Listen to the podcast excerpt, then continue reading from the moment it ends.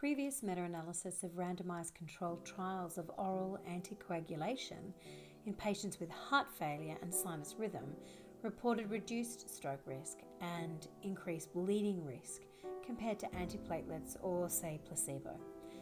However, the effect estimates may be subject to imprecision, as all included trials were prematurely terminated, so stroke was not the primary outcome, and overall results were primarily driven by a single trial, which accounted for about 80% of all strokes. Current guidelines do not provide strong recommendations about the role of oral anticoagulants in heart failure patients with sinus rhythm. I'm Carmen Lahiff-Jenkins, Managing Editor of the International Journal of Stroke, and I spoke to Dr. George Ntaios from the University of Thessaly and Department of Medicine, the University of Thessaly, Larissa in Greece. Dr. Ntaios and his team wanted to provide a more accurate estimate of the effect of oral anticoagulation on stroke risk in heart failure patients with sinus rhythm by using a systematic review and meta analysis of all the available randomized controlled trials, but also including the recently published evidence. My name is George Ntaios. I'm calling in from uh, Greece, from uh, Larissa, the University of Thessaly, and I'm studying also on behalf of my two other co authors who is Konstantinos Vemmos from Athens and uh, Gregory Lip from Liverpool, UK. I'm a stroke physician. And my background is internal medicine. So, what do you mean when you suggest that the effects of oral anticoagulation in patients with heart failure and sinus rhythm may be subject to imprecision? Uh, well, actually, this is not the first meta analysis in the field. Has been another analysis some years ago in the field, but uh, the results which uh, were, were reported from that meta analysis uh, were subject to imprecision, as you just mentioned, uh, not because of the meta-analysis itself, but because of the available data back then. So the included trials at that moment uh, were prematurely terminated, and uh, stroke was not the primary outcome in most of these trials. And uh, actually, the overall results of those trials were primarily driven by a single trial, which accounted for more than 8% of all strokes. So this meta-analysis a few years ago, some years ago, did uh, report uh, some conclusions and some results, but uh, there is new evidence now available from another trial, a large trial, and the new trial that we are discussing was the Commander heart failure trial. It was published last year, and this trial provided uh, actually actually doubles the number of patients who are included in this meta-analysis. In the previous meta-analysis, about 5,000 patients were included, double the number, about 10,000 patients. So gives a better estimate of the results on this topic. Fantastic. What were your search parameters for this review?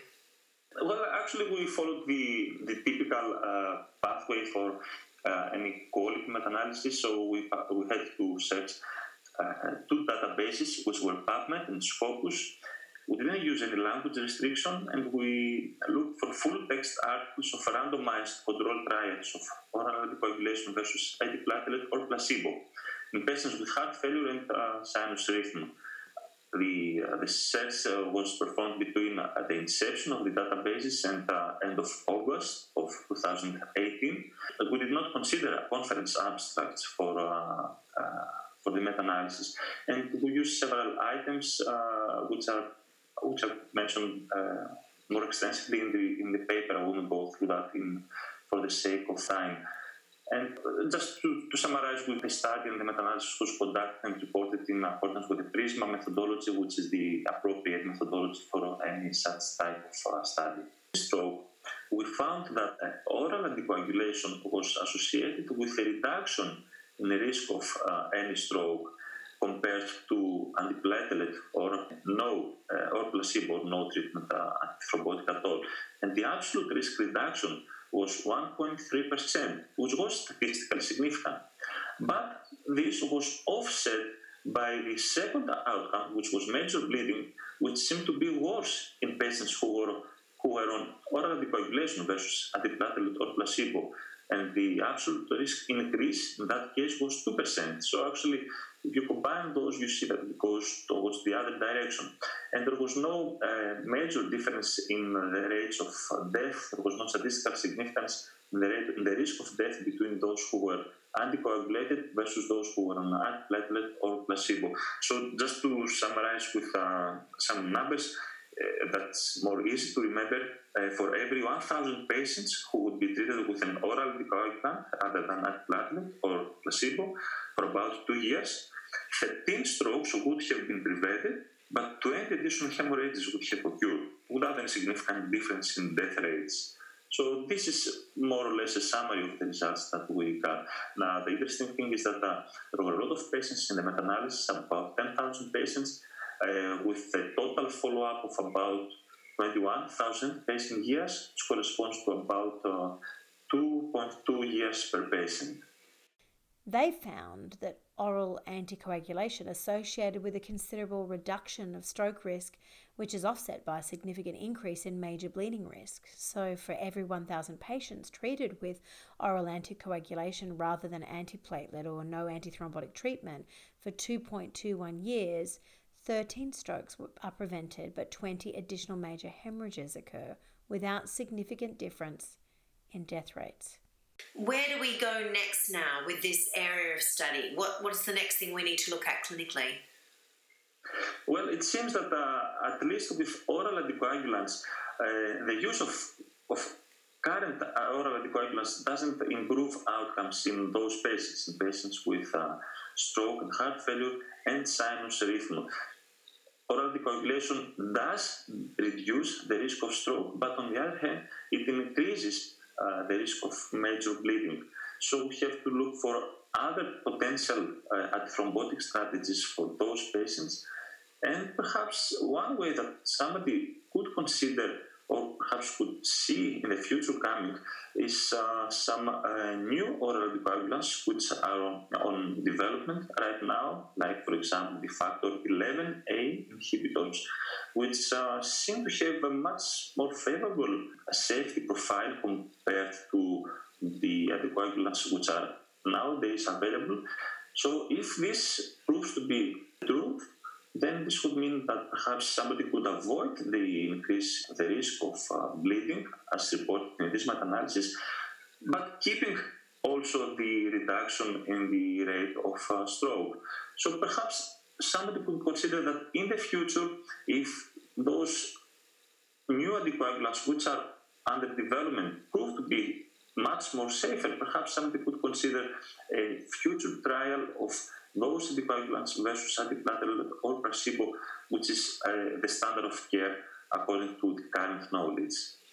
Can I just do ask you a mechanical question for someone who's a layperson or who has not really had much experience in this area of stroke and stroke research but's interested in the podcast? When you use an oral anticoagulant on a patient and it needs to be reversed, we now have some reversal agents like, say, idarucizumab or something like that say if somebody was going to use oral anticoagulates, anticoagulants on a patient that had heart failure um, and sinus rhythm, would that ever be a situation that doctors would find themselves in, or would we always be aware that heart failure and sinus rhythm had occurred before we were we applied um, anti-oral coagulants? Well, uh, actually, one, one of the of the results of the trial uh, of the meta-analysis actually confirms this. I mean, uh, one of the results, as, as, just described, was that oral anticoagulation reduced the risk of stroke in those patients, which actually shows that there is indeed a causal association between heart failure mm-hmm. and stroke risk. So, in this concept, somebody would really consider anticoagulants uh, as a potential treatment strategy for those patients to prevent recurrent strokes, but it was offset by the uh, by the bleeding risk.